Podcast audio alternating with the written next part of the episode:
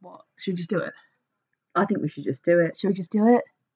No protection. No protection. Let's just do Let's it. just do it. oh Oh my god.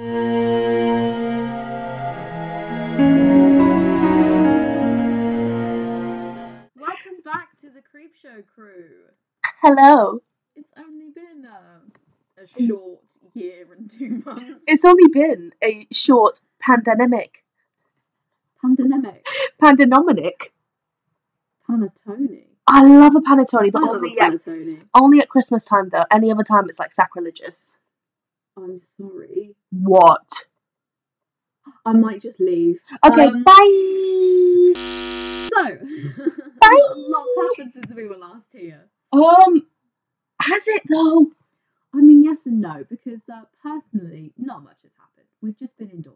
We've been indoors, she's been doing her masters, I've just been working, and then we've just both been depressed and anxious, and then not depressed and anxious, and then depressed and anxious. It's been a nice cocktail. Insert dab. So, yes, welcome back. We're going to do something a bit new. We are, as well as horror films, we are also going to be talking about different true crime and paranormal stories that Hmm. take our interest. We will be sharing a story that the other, we haven't told the other one about in order to kind of, you know, surprise them and make them shooketh. I will be shooketh very easily. She is easily shooketh. It's kind of funny. Honestly, I breathed oxygen the other day and she was shook. I was shook to my very core. to her very core. No. So we're going to keep it short and simple. Just listen to us tell you a story. Cool. So That, that's pretty much it. that's pretty much That's it. pretty much it. I'll Um, start because you mine start. is very, very dark. you hinted at this the other day, I did. and I I am both did. intrigued and afraid. You're always in- intrigued and afraid. That's, just my approach to it's life. Literally just I'm you. intrigued and afraid. It's just you doing anything. I'm intrigued. I'm afraid. It's like that meme. Uh, well, count me down as scared and horny. That's me. honestly. okay, so we will Once also. upon a time. if there are children present under the age of 15, leave. leave. Just don't Because we don't pee like here. you, No, actually. just don't. That's pee the main here. reason. Just don't pee here. Like, go away. Okay, I'm, I'm ready for your story. I Okay. think. So, um, as a disclaimer, there are some trigger warnings with the story. For example, there is the mention of violence, murder, paedophilia, sexual assault, and abuse. So, if you feel like you don't really want to be listening to the story, completely fair enough. Just take the time to take care of yourself. And if you do want to come back to it, just feel free because we're always going to be on Spotify, even when we're on night we're ninety. So yeah, just feel free, take care of yourself, and just come back whenever you're ready, if you're ever ready. Okay, so I am going to tell you the story of Carrie and Steven Stainer. Okay. Okay, have you ever heard of them? The names ring a bell, Okay, but I Okey can't remember dokey. the whole story, so. All right, I'm ready. Okay. So, just to set the scene, we have two brothers, both tied to Yosemite. One is a hero and the other is a monster. So, we'll begin our story. So, the Stainer family lived in the secluded town of Merced, California, also known as the gateway to Yosemite National Park. If I pronounce anything wrong, I don't know how to speak.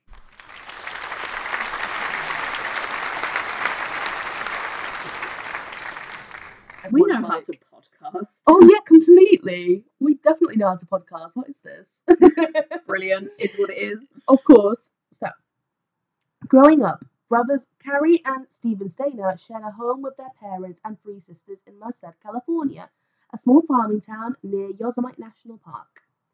While there's not much information about what Stephen was like as a child, there is some insight into Carrie's early life. For example, there is a 2020 special. Carrie is the older of the two, and he is described as a loving brother who enjoyed spending time with Stephen.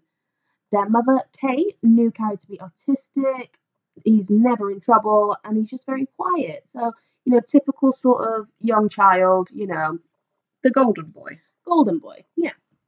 So on December 4th, 1972, literally a year after my mother was born, my Oh, I know my mum was born December 4th, 1971. That's creepy. I don't Right. know how, but it is. It's a bit creepy, isn't it? Not okay. your mum. I don't find your mum creepy. Oh, you might not. We're no, my gonna have to mum's cut not that out. creepy. We're gonna have to cut that out, bloody hell. I don't want your mum. So, on December 4th, 1972, at the age of seven, Stephen was approached by after school by Edward Irvin Murphy, who claimed he was collecting money for church. After Stephen said his mother would be interested in donating, Murphy offered to take the boy home. It was then that Stephen's nightmare began, as Murphy brought him to Kenneth Parnell, a known paedophile. Parnell, along with Murphy, took Stephen to a cabin in Caffey's Valley where he was brainwashed. Kenneth Parnell told Stephen, Your parents, I just spoke to them. They no longer want you. Oh fuck! I know! Oh my god! It's just really sad. That is. Re- Hang on. How old was he again at the time this I happened? think he was, I want to say seven. He was seven. Oh, that's like an awful age to be manipulative towards someone. What, to be manipulative? To, what, what, what, what? That sentence made no sense, did it? That, that's an awful age to be manipulative towards someone. So being manipulative to a seven-year-old. I thought the way you were saying it, that Stephen was being manipulative. I was like, hold on. that makes no sense. oh my god! I got so. That's an awful age to be manipulative to someone. I was like, but he's She not needed being the it. one manipulative. no. He's the one being manipulated. Okay, I'll rephrase that. To, um, that's an awful age to be manipulated. Does that sound any Does better? that make you feel better? you know when you've got that to that point where you, you question if a word actually exists because you repeat it Yes, because I'm at I, that I had point. that with the word fresh last week. fresh, fresh, Yeah, fresh, fresh, fresh, fresh, fresh, fresh, fresh. fresh. That is such a weird word. it is a weird word. Oh, we've done okay, it again now. We've done it We're again. falling down the Okay, hole. we have. Okay, let's get back into it. Let's get back to it. Okay, when Stephen did not make it home, his parents sounded the alarm. Merced was the lead police department in this investigation, and they searched and searched, but there was nothing to be found. Carrie was evidently devastated. You would find him going out and wishing on a star, wishing that his brother would come home. And he was he was the younger of the two. I'm pre- was Carrie the younger of the two? Um, I can't remember. I think Carrie was the younger of the two. But you know, it's just devastating to know that oh, where has my brother gone? And he- he's not even at an age where his parents can explain it to him because the parents going to be focusing on other things, aren't they? Especially when they were so close as well. Yeah, it's devastating. It's really really sad. Okay, so Stephen for seven years was held captive and sexually abused by Parnell. He was forced to call him dad and told that his parents had abandoned him. Stephen was told his new friend was Dennis Parnell, and he was enrolled in school. Despite his circumstances, he flourished at school. He was amazing at school. He, a previous admirer, Laurie Duke, said that he had a great personality and that he was spunky. And you could see that he wanted to play and be with kids and be normal. It's almost as if he's trying to find a way to basically cope with what's happening to him by kind of flourishing at school and kind of hyperfixating on school. The sad thing about that is that no one would notice then Yeah, that like there Mm-hmm. might be something going on at home. exactly. Because it's usually school is usually the one place you notice first. yes, Yeah, teachers things going on. notice when when Yeah. kids are If they're not clean, if they're not coping with anything, Mhm. you know, so emotionally like, not, not void, okay. Literally, pretty that they're much. not okay. So the Yeah. fact that, so would they have noticed? Probably not. no. If he was flourishing at school, Would they even bother just kind of being concerned? yeah, because I mean, obviously you can't like slate the teachers for No. not looking into it. 'cause obviously it's Yeah, their of fault, course but not. Yeah. Mm-hmm. Obviously they're not going to second guess like his home life Yeah. if he comes across completely fine. Exactly. Exactly. Um, okay. So when Stephen was a freshman at Mendocino High School, some 300 miles to the south, Carrie was an un- upperclassman at Merced High School, and he had a reputation of being known as the kid who had his brother kidnapped. So you could tell he was kind of in his brother's shou- shadow, which, considering his brother wasn't even there, Yes, kind of saying a lot. It is. that's saying- going to be difficult to to live with.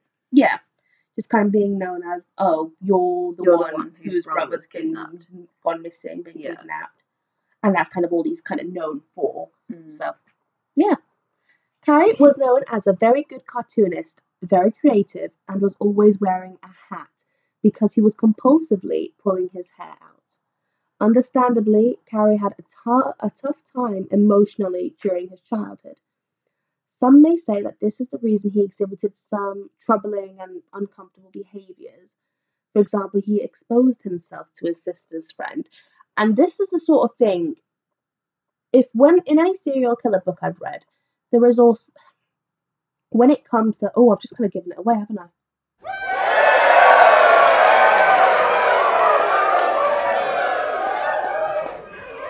I mean, Any- this is a true crime thing. So I it's think going to it's, be it's pretty kind obvious, of that obvious. someone's probably going to die. die. so i feel like sex and kind of exposing oneself to another person it is a very big red flag because a lot of people compare, for example, the act of stabbing someone multiple times as a form of sexual penetration. You know, Yeah, so Yeah. you're stabbing someone repeatedly. It is that motion. yeah. and kind of exposing yourself and Mm. kind of doing these sort of sexual behaviours. Something just crossed weirdly. Like, The wires in your head, they're crossed in a Yes. very weird way. I'm Yeah. not saying you get right, but I actually get. I think you're Yeah. explaining it quite well. Oh, 'Cause I, I thanks. get what you mean. yeah. If anyone else out there doesn't get it, then well, that's your problem. Um, Yeah. oh god, we are not helpful. We're not audience friendly. We're Okay. not audience friendly. Oh Jesus. Okay. He was known to have a compulsion of getting physically close to a woman in a sexual way, but he was unable to develop any sort of interpersonal relationships with them. That's another hint. If you're not really able to kind of develop any sort of kind of interpersonal relationships with people, but you are attracted to them sexually, I mean, that sounds like fuckboys, really. Uh, But, but in a psychological point of view, there is sort of um, antisocial sort of behaviour, sort of sociopathic, is that the right word? yes. sociopathic Yeah. sort of behavior, which you know, loads of people are, are- have sociopathic tendencies, Mm. Mm-hmm. which is fair enough. Do you know what I mean? It's fair enough. But having sociopathic tendencies and being a complete sociopath, Yeah, it, it's kind of like a. It is like a spectrum in a way. it is. It is a bit like a spectrum. Like people come up on the spectrum, yeah, and like you said, if he's able to get physically close to women Mm. and cannot form like emotional attachments to Yeah. them, that's that's a red flag. That's concerning. yeah. It is a little bit, isn't it? Just a tad. Just a tad. Just a tad. Okay, so the contrast between the brothers is astounding. You have one who is being subjected to unspeakable horror, and he has been for years, but by all appearances is a jovial kid, and he has a girlfriend, you know. Whereas the other bo- boy, what? The other Boyfriend. brother was at home, had no interest in girls, was antisocial, and he was known as a creepy loner. So it just makes you wonder. It's almost as if Carrie right now is exhibiting the sort of behaviors that Stephen should be or stereotypically should be exhibiting. that is weird. It is very weird. It's a very weird. I probably Yeah. shouldn't say that. That it's weird. Why? because like obviously like you said stephen is probably using school to gain some normality Mm. in a life that he would want to have Yeah. whereas carrie i guess you know he might have the, the normal regular home life Mm. other than the fact that he's living in his missing brother's shadow Yeah. so i shouldn't really say like It's That's weird. weird. Yeah. but realistically It is a bit odd. i find it quite odd it is a bit i odd. find it It is quite Oh. a fucking bit weird. odd. okay. So by the time Stephen was 14, Parnell realised that Stephen was growing up and that he no longer wanted to be controlled by Parnell. So he's kind of out of his age bracket, Mm. really. So he wanted another child he could abuse. oh I know. And this is where he abducted five year old Timothy White. Oh, I've heard this. Yeah, Yeah. yeah. Who Who, like Stephen, was walking home from school. was only five? I know. It's horrifying. So, for two weeks, Stephen had to basically watch Timothy suffer the separation from his family and basically just suffer the way he was suffering. And he Mhm. has been suffering for seven years, you know. And that's kind of when he took matters into his own hands. And he basically said, I was not going to let that child go through what I had already been through. Mm. And if I didn't take care of it now, it would just get worse. So, on March 1st, 1980, Stephen waited until Parnell was at work and then fled with Timothy, carrying the boy when he got tired. The pair hitchhiked to Ukiah police station. This, oh, I'm so sorry, I just burped. Why? oh my god. Oh no.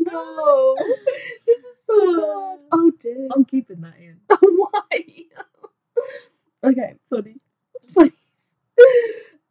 that is where Stephen was hailed a hero for rescuing the young child. When Stephen explained to the police what had happened to him and Timothy, he also told the police, I know my first name is Stephen, which is one of the most iconic moments in his story because for so long, from such a young, impressionable age, he was told he was someone completely different. Mm.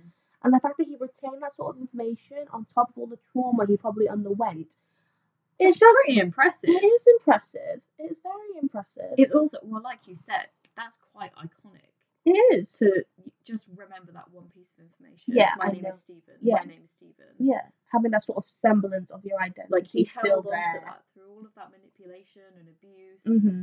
all those years of being convinced Yeah, that's not you anymore, exactly. and he remembered it. You remembered it. Honestly, what a man? kid. Imagine being the police officer that like I know, was there when he was like, I know my, my real name is Stephen. I know. Being able to put it all together, they probably wouldn't have realized how big of a moment it was. know. Probably Probably not not at at the the time. time, but still shook. Yeah, shook if. Told you I'd be shook. I know. I'm shaking. I'm shaking. I'm quaking in my boots. Quaking your boots. I'm not actually wearing any boots, but No, it's the thought that counts. okay, so Stephen's story in America was monumentous. Within days, he was on Good Morning America, and on the show, he shared that it felt great to be home. And his parents, apparently to him, he had they hadn't changed that much, but his brothers and sisters they changed a lot. He said, "I never recognized either of them." ooh, that's pretty sad. I know it is pretty sad, but what can you do? I mean, it's kind of what's expected, isn't it? You're not going to recognize them. No, that's true, and I suppose that they'd all had to change from the trauma of him going Yeah, missing. and Obviously, I they know all- his trauma was pretty fucking bad, but Yeah, but it, it's, it, they all grew up Mm. in very different ways. they They grew- probably would have had to have grown up a lot quicker as well in Yeah. light of what happened. exactly, Yeah. exactly. So at the press o- conference, oh my god, at the press conference outside the Stainer house, everyone was smiling. There was jubilation, but many commented on Carrie in his baseball cap, not smiling at all. As an older brother, he now has a very strange relationship with his brother, who he missed, but is a completely different person and receiving all of this attention. So it's kind of a shock to the system, which you kind of think Yeah. at first sibling rivalry. You know, Yeah. yeah, it, it sounds like messed up for something like that, like to be to have a rivalry over something like that. but it also But- sounds logical. But that is that is just siblings. Yeah, it is literally just siblings. If And you don't have also, siblings, then- Like you said before, he's had to grow up in the shadow of his brother's disappearance, Mhm. and now all of a sudden he's back, yeah, and he's now he's got to live in the shadow his brother's reappearance. of his brother's reappearance. literally. yeah, yeah, yeah. So Yeah. the rivalry that it makes logical sense. it does. Or maybe we just are, are messed up and it shouldn't make any sense. Mm-hmm. Oh. Okay. the brothers, four years apart in age, shared a room, but they did not get along. Stephen was used to being a supposedly only only child, you know, when he was under when he was with Kenneth Parnell. Mm. But he now had brothers and sisters, and he didn't understand the rules of the household or the dynamic. And he was also constantly attacked for his sexuality at school and was forced to face his abuser in court, which is terrifying. That's awful. Especially When, awful. when when did this happen? Like uh, this, this was like 1973, So this is the- 78. this is the seventies, eighties. Yeah. Back then, like um correct me if I'm wrong, but I'm pretty sure they didn't have stuff in place like you can nowadays, like where you can be Mm. blocked off from your abuser in court. I couldn't tell you. I'm not really sure. If anyone in the audience could tell us, let us know. That would be great. that would be helpful. Liz inform. Yeah. um, it is just horrifying having to go through that. And then obviously you've got the stigma of potentially being gay, and you've got that awful sort of stigma and myth comparing gay men to paedophiles and, per- and Yeah. perversions and all that sort of stuff, which is a complete and utter myth. So it's Mm. all just a big entangled mess of just stigmas and trauma, and it's just it's just not great. He just went from one like Yeah. traumatic life to another, really. Yeah. So Parnell was convicted on kidnapping and false imprisonment in cha- charges. He was sentenced to seven years in prison, but he only served five, What? which was less time than he held Stephen captive. Oh no. Yeah. Oh no. Yeah. Hang Yeah. on, did this happen in America? Yeah. It did happen in America. I, I swear that their justice system is like more intense than. It depends because I don't know if rape and paedophilia kind of came into that. Because there was a point where rape was not as huge a crime as murder, if that makes sense. I can't Okay. remember off the top of my head. I'm not a law, a law student, but it was kind of similar to the Golden State Killer, where a lot of them were kind of focused on the murdering aspect rather than the fact that these women are all being raped, Hmm. you know. So it wasn't really considered a huge Uh-huh. crime, but that was years and years ago. Actually, no, that was the 70s. Now that I think about it, I'm pretty sure it was the 70s. I'm just shocked because oh, I just got cramp in my foot. Oh no. Ow. Oh no. We'll cut this out. Do you want some water? what to give you. Do you want some soda water helps cramps? I don't know if you have that on you. It's okay. I'm gonna be okay. Are you? Okay. Okay. She's Okay. fine. Okay. She's back. Fuck's She's back. What was that? oh no. That's just the intermission. Um, The, Intermission. the intermission now is every time Liv gets cramp in her foot. um, yeah, basically, I just, I'm just shocked because you know, like uh, when you watch um, like programs of American prisons, and it's like, oh Mm. yeah, like my sentence is 354 years, Yeah, like or something something wild like like, that, that. yeah. I'm, I'm shocked that he only got five measly years. I think it also depends on where they are as well, the different states. I have a feeling. I'm not American, so I don't know. Oh, don't ask me about American geography. I don't know anything about. I don't know the I difference between where Texas is to where Pennsylvania is to where Yeah, where are those Nevada, places? Indianapolis, Where are all those places? I don't know. I um, don't know. in the sea, in the sea, under the sea, under the sea. sea. Down here it's better, down where it's wetter. Take it from me. Oh, Wouldn't you we... we really went off course. I'm Okay, so sorry. we're so sorry. So, but as soon as Ken Kenneth Parnell was out of prison after five years, he went back to doing what he was doing, and he was procu- and he procured another child to abuse. And it was only this time that he was caught and sent to prison again, where he died in two thousand and eight. Oh, good. But it could have been stopped sooner if they had extended his sentence. I didn't This let him is- out after This five is years. what I mean. Like when it comes to sex offences, yeah. I just don't have time for those people, no, and I don't think that the rehabilitation of offensive offenders. yeah Yeah. like but specifically Because you plan that. You Sex plan offences. that in advance. Exactly, and it's not something that's like, oh, like It was an it accident. was an accident, or I didn't mean to do it, or it was self defense, or anything. Like, No, no, you it's can't not. use any of these these excuses. No. Then what in hell is that? How in hell is that a self defense? It's not a self defense tactic. It's just disgusting behavior. Yeah, It's just horrifying. It's exactly. horrific. I just don't believe that No. five years was long enough. No. and it clearly wasn't Because he went back to doing what he was doing wouldn't anyway. fucking did it again. Yeah. Like for Christ's sake. exactly. Okay. So when Stephen was grappling with his life after his imprisonment, his brother had his own set of troubles. After secondary school or high school, he seemed lost, as if he didn't know where he was going. He was known to take refuge in nearby Yosemite, where he would drive up and get lost in nature. Stephen Stainer's fame was short lived.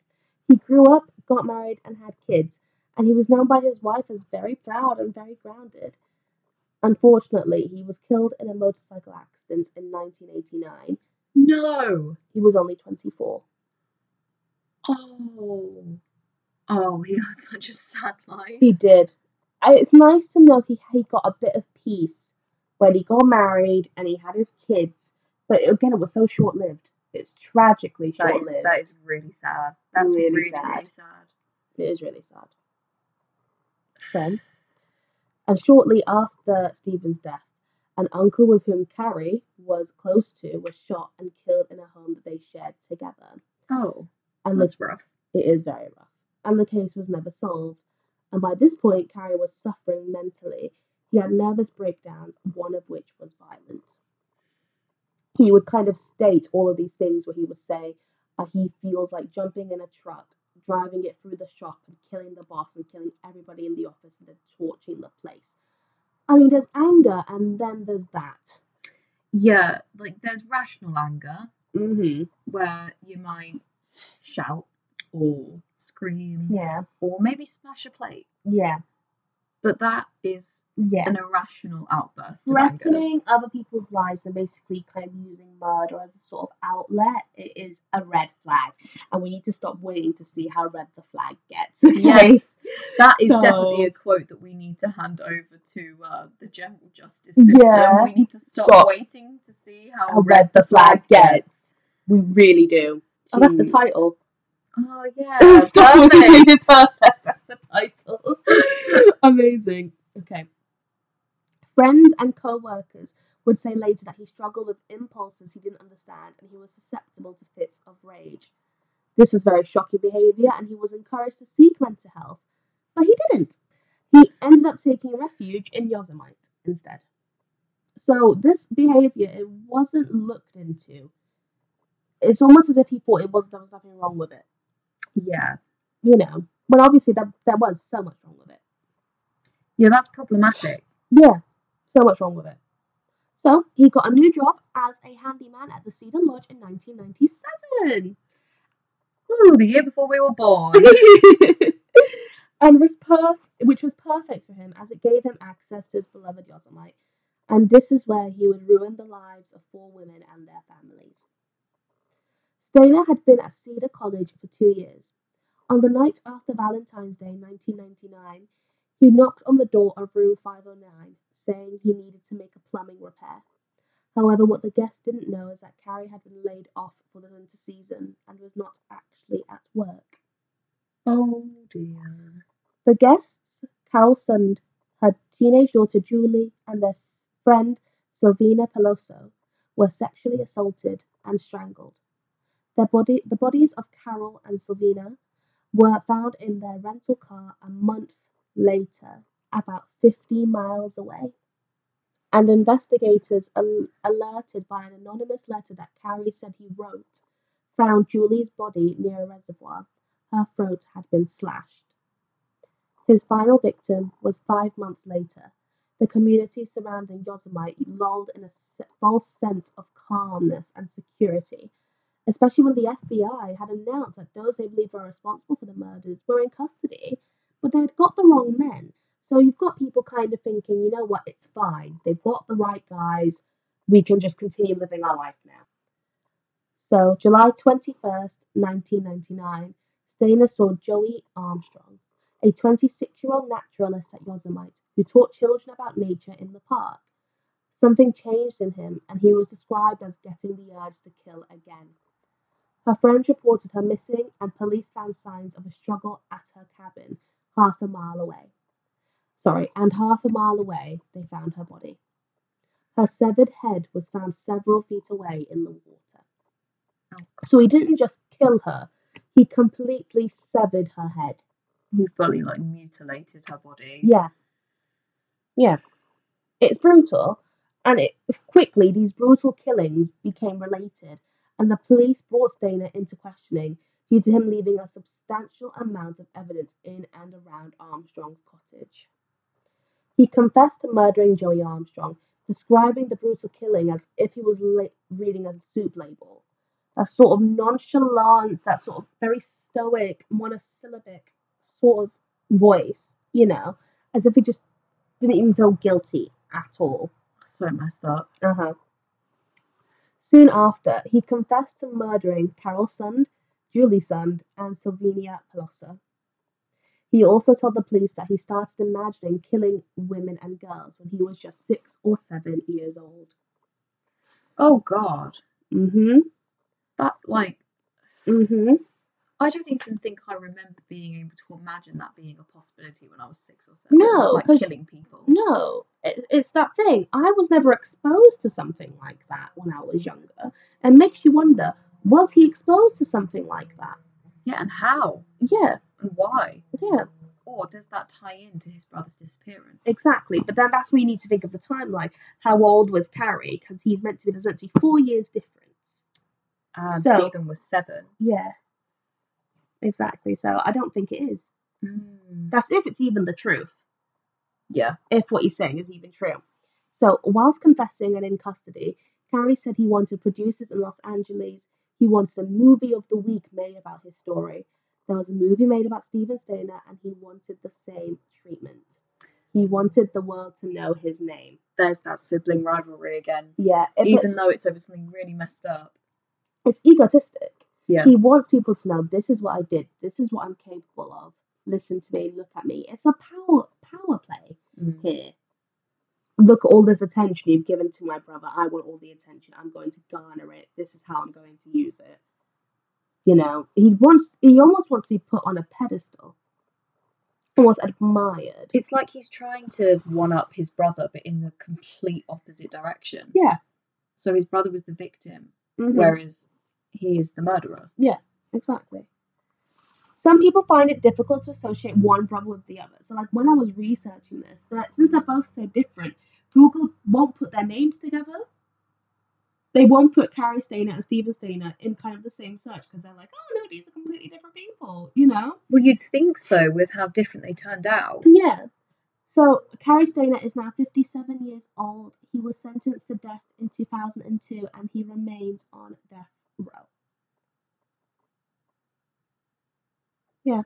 Imagine being the parents. Oh, I would be horror. That's the thing. A lot. That's kind of always a thing I think about. Imagine being the parents of some of something like that, and having those two children and what happened to them. It's just something you don't. You can't even conceive. It doesn't even feel real, does it? Well, that's just yeah. Yeah. That that's definitely not the kind of trauma you would imagine having in your life. No, like definitely not. two kids, one gets kidnapped and abused and Yeah. manipulated, and then the other one does the, does the kidnapping abusing. and the abusing, and then Yeah. like oh and it just makes you wonder uh, were was it was Carrie wasn't it yeah was Carrie um born evil was he born capable to do this or was it bred because it, environment or genetic. yeah exactly because then it makes you wonder he, he said he had such a lovely childhood but because of the egotism here what do we know is true and what do we know is fake you know And it's ah, Yeah. that's difficult because that's something that we're probably never going to be able to find out. no I don't know about you but I'm not interviewing him in prison Absolutely not. I don't No. fancy it. And also, I don't want to give him a pedestal. I don't want to give him a platform to basically discuss all of these things. No, because he would he would use that. That, Yeah, that would be just be another thing to add to his ego. yeah. It'd be giving him what he wanted. And really, we should really be thinking about the families of the victims, the sons, the Pielosius. Yeah, you've got to think about the victims and of the girls he murdered. And Yeah, yeah, that's what you've got to think about. because they are the important people in this kind of story. Yeah, they're the ones that matter here. Mm. So that's my story. Your turn. That was messed up. You're Um, welcome. that was a very interesting story for this week. Thank you very much. Um, I'm taking mine in a bit of a different direction. Okay, I'm ready. Kind of uh, Surprise a me. true crime with a paranormal twist. Ooh, my favorite cocktail. What was that? Ghost. That was probably the shadow. It was probably the shadow. He hangs about. He does. Oh dear. Oh dear. Oh dear. All right. So my story this week is Who Put Bella in the Witch Oh, Elm? You know this I one, love don't you? this story so book. It's a good one. It's a It good one. I is. must admit, I only read about this quite recently. And I'm kind of shocked about it because this this is like perfect horror movie material, I think. Someone some director out there I would have expected to have taken this story yeah. and made it into an awful horror film. I mean, maybe they have, but we just haven't noticed. I just don't want Maybe. them to ruin it though, because it's such a cool story. That's what I mean. Yeah. That's what I mean. It's like when we were talking about the nun earlier and the fact that that's just like Oh, great concept and they ruined it. completely. Right. Tell me more. Tell me more. Tell me more. Tell me more, like did he have a car? Tell me more, tell me more. Did she get very far? Uh-huh. Uh-huh. Uh, uh-huh. Grace is a bit rapey, isn't it? Uh, just a bit, yeah. On April. Oh, oh I'm sorry. Okay, right. So, once upon a time, on the 18th of April in 1943, four local boys, they were poaching or bird nesting. You know, it was probably poaching, but Okay. we don't talk about that. um, in Hagley Wood, uh, Mhm. which is part of Hagley Estate belonging to uh, Lord Cobham.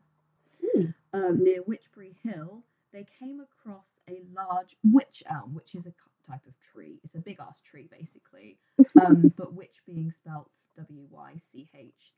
Mm-hmm. Um, Ooh. thinking the location to be- be a particularly good place to hunt for birds' nests. Hunt. Notice Hunt. that this isn't relevant at all. I'm just like Hunt. these boys. They were poaching. They were poaching. Um, They were poaching.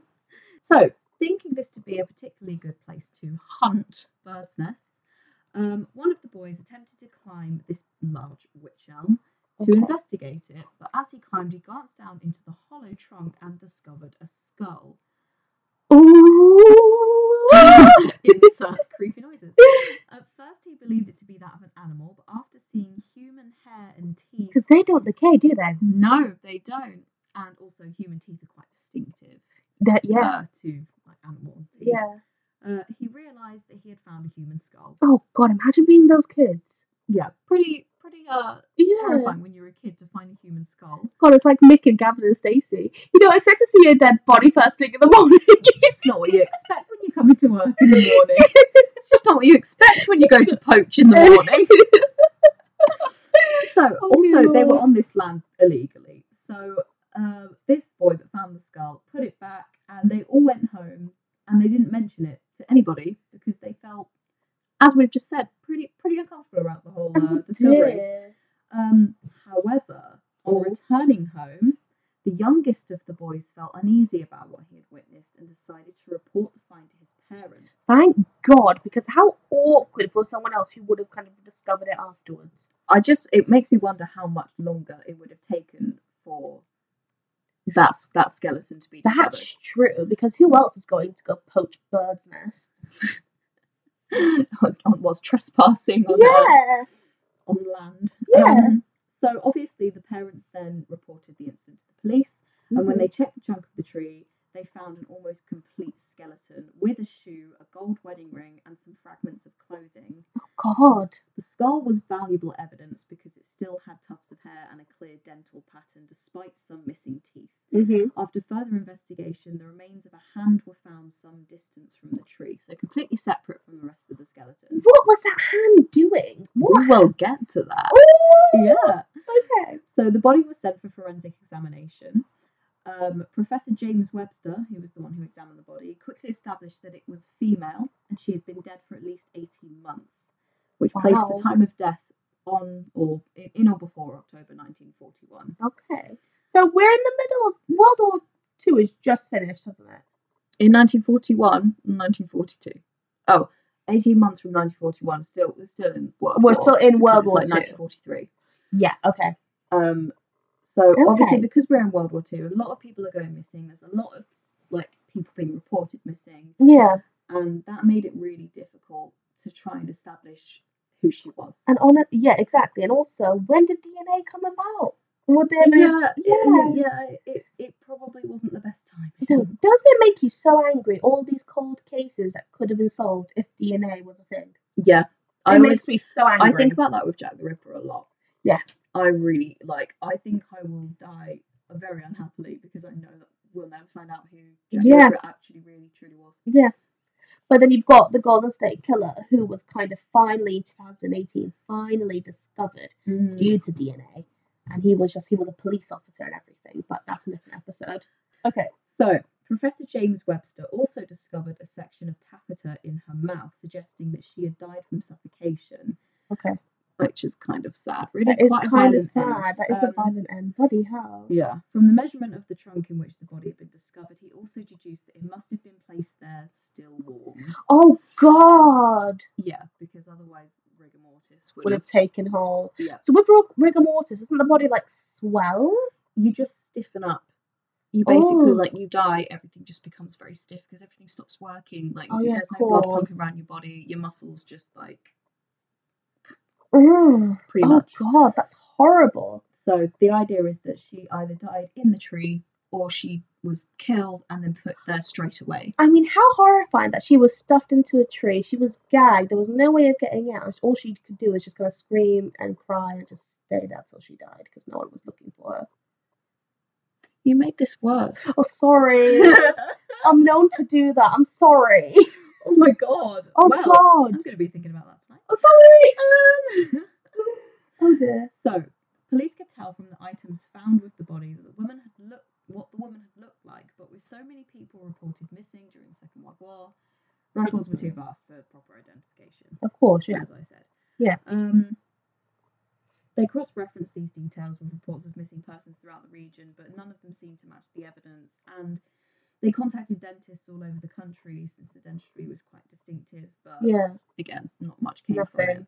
Again, because it makes you wonder are were the files accurately kept anyway? Yeah, because, you know, people weren't worried about things like that in World War Two. No, People bloody are hell. People worried are about dying people all the that- People are time. bombing my house, yeah, you know, exactly. which that that's kind of understandable. Yeah, it's not ideal, is it? It's not ideal. It's not, Not an ideal, ideal. situation. It's not an ideal time to go missing either. No. And this is where it gets bit bit bit freaky. Ooh. So in 1944, a graffiti message related to the mystery appeared on a wall in Upper Dean Street, Birmingham. reading, Mm-hmm. Birmingham! Who put Bella in the witch elm? Hagley Likely Wood. would. This provided investigators with several new leads for tracing who the victim could have been. Other messages in the same hand appeared too. Since at least the 70s, similar graffiti sporadically appeared on the Hagley o- um, well, Wow. on the Hagley obelisk Yeah. near to where the woman's body was discovered, which asked the slightly modified who Yeah. yeah. in the witch elm with the spelling W I T C H. Wow. So, I mean, the more recent graffiti messages could just be people playing on the story. Oh, completely. You have like copycats all the time, Yeah. just for someone to get clout. Yeah, you know? pretty much. But Like, the look at the original Yorksh- message, Yeah. That is crazy. But then it also, I find it quite restricted. Because, yeah, it opens up an avenue of who, if this person is called Bella and who it could be. What if it's not called Bella? What if they're not called Bella in the fir- first place?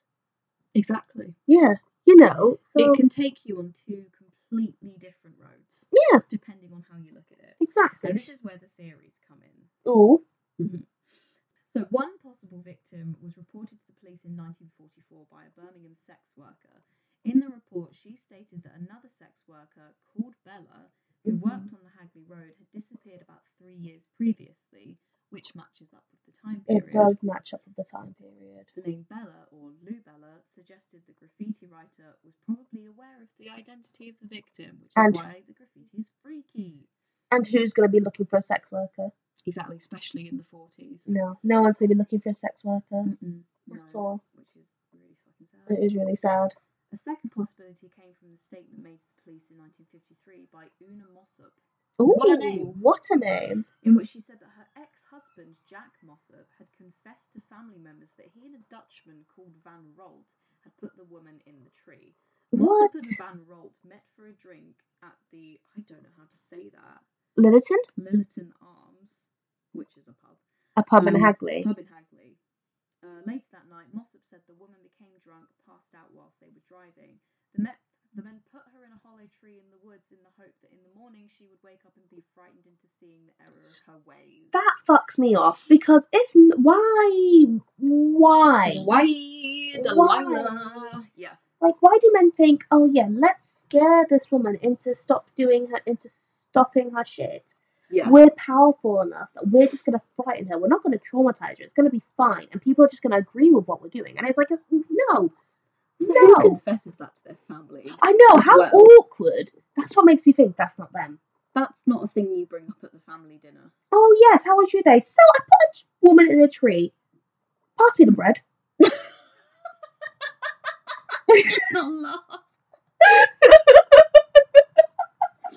Maybe that should be the title of this Well, episode. I like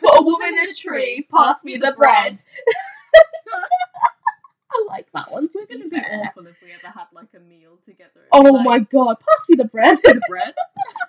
Jesus Christ. Jesus. Oh dear. But you know, Jack Mossop was confined to a Stafford mental hospital because he had recurring dreams of a woman staring out at him from a tree. Oh He also dear. died in this hospital before the body in the witch elm was found. Oh. which does again bring it back again. It's like a boomerang. On one hand, it's it seems unlikely that a he would admit this to his family. Yeah. B that that's just something that he would do. But then it's like It's very coincidental that he had dreams about this put woman from a tree. it, it's a bit That makes you wonder: is there a folklore about women in the tree? Mm, it- it's a possibility, especially for like Yeah. small smaller like areas Yeah, but it's like potential. Hadley. Yeah. I don't know anything about Hagley, but I mean, I know it's near Worcester. and it's near Birmingham to be fair. Oh, it's probably smack bang in the middle. we should go there. we should what Birmingham or Hagley? Hagley. Okay, so you don't want to go Brom? Bloody hell! No, I've been there and I didn't like it. Um, Oh god. Another theory, uh, I don't know how I feel about this one. I don't know whether it's just genuinely just doesn't seem very realistic or I just don't like it because I'm fussy. But Okay. uh, this comes from an N- MI5 declassified file about Joseph Jacobs, the last man to be put to death in the Tower of London on the 15th of August 1941. The day before my birthday. What a treat! Thank Happy birthday! you. So he parachuted into Cambridgeshire in 1941 but broke his ankle when landing and was soon arrested by the Home Guard. Rip. On his person was found a photo purportedly of his lover, a German cabaret singer, an actress named Clara. What the hell do you say that? Laurel. Laurel. Burrell? Laurel. Laurel. Burrell? Laurel. I'm, I'm so sorry if I've offended anybody out there. I'm, I suck. She doesn't know how to speak.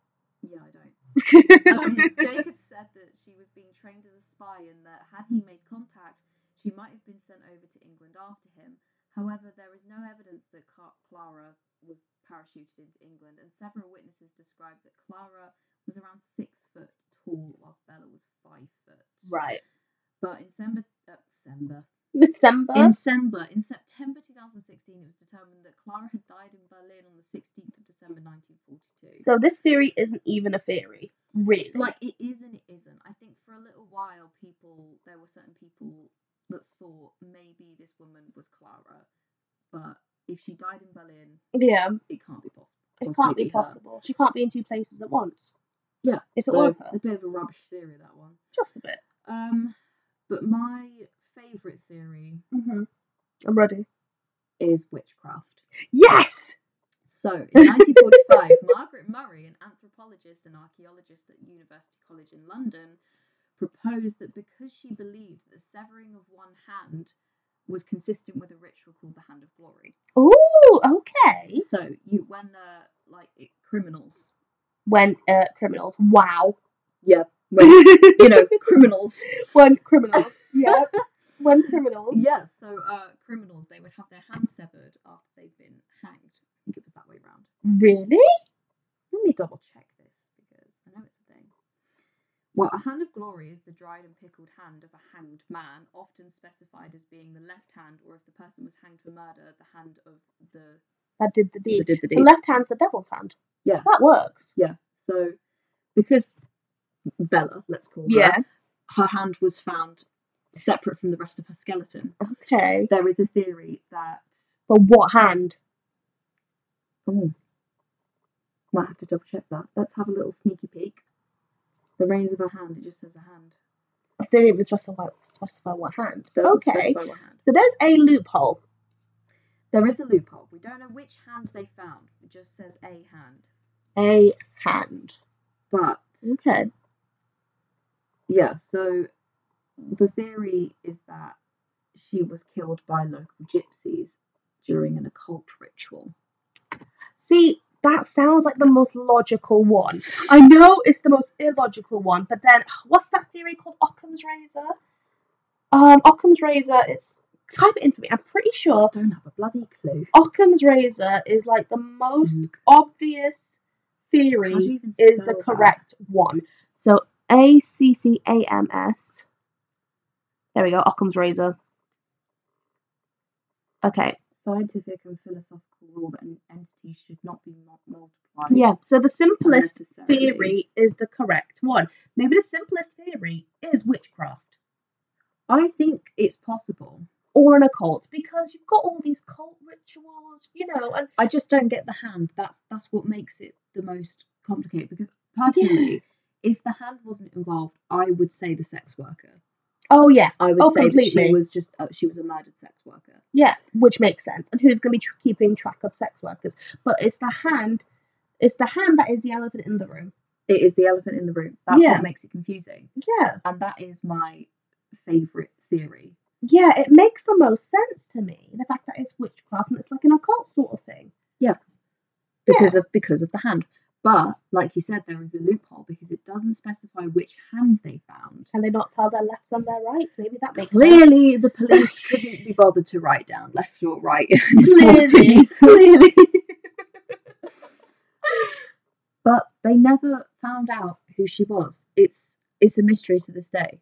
We So still don't know who she is, sad. but th- that graffiti keeps popping up. Who put Bella in the witch elm?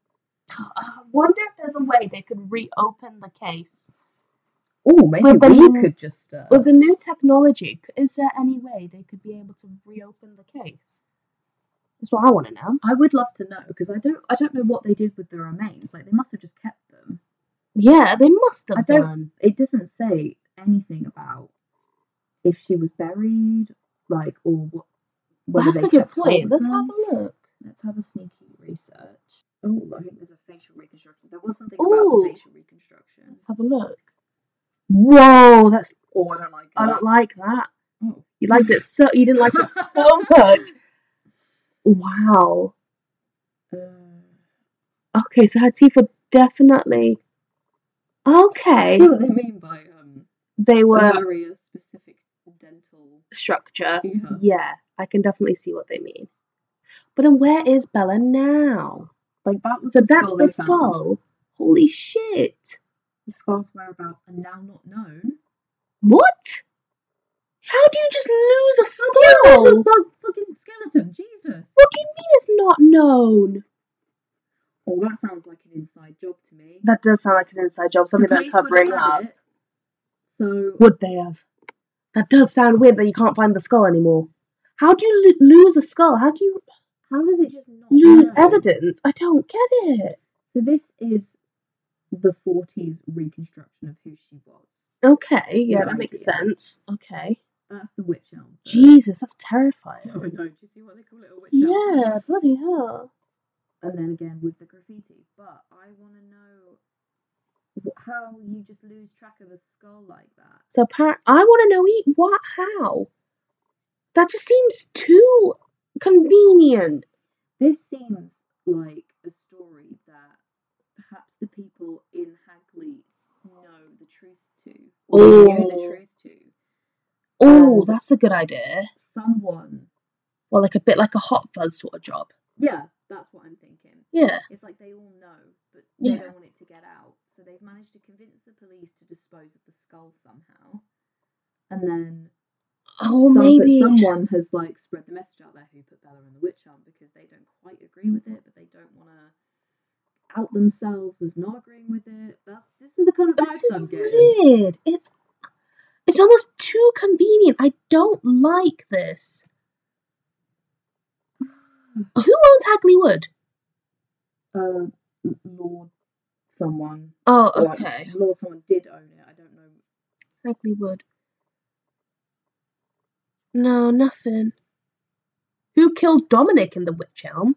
Oh, fuck off. Fucking Dominic. oh, okay, no, it's a book. I was like, what? Unraveling the mystery of the skull. I don't understand how the skull can just go missing. And that's all it says as well. This article literally just said the skull's Oh. whereabouts are now not known as spokesperson admitted. yeah. Who is this spokesperson? Who are they? I don't believe them. I Well- mean, I hate to say it, but that, that's all I have for this story. it's unsolved. It is completely unsolved, a complete mystery. There is absolutely no leads on who this woman was, just guesses. And like he said in the beginning, we don't even really know if her name was Bella. No. We don't know if this.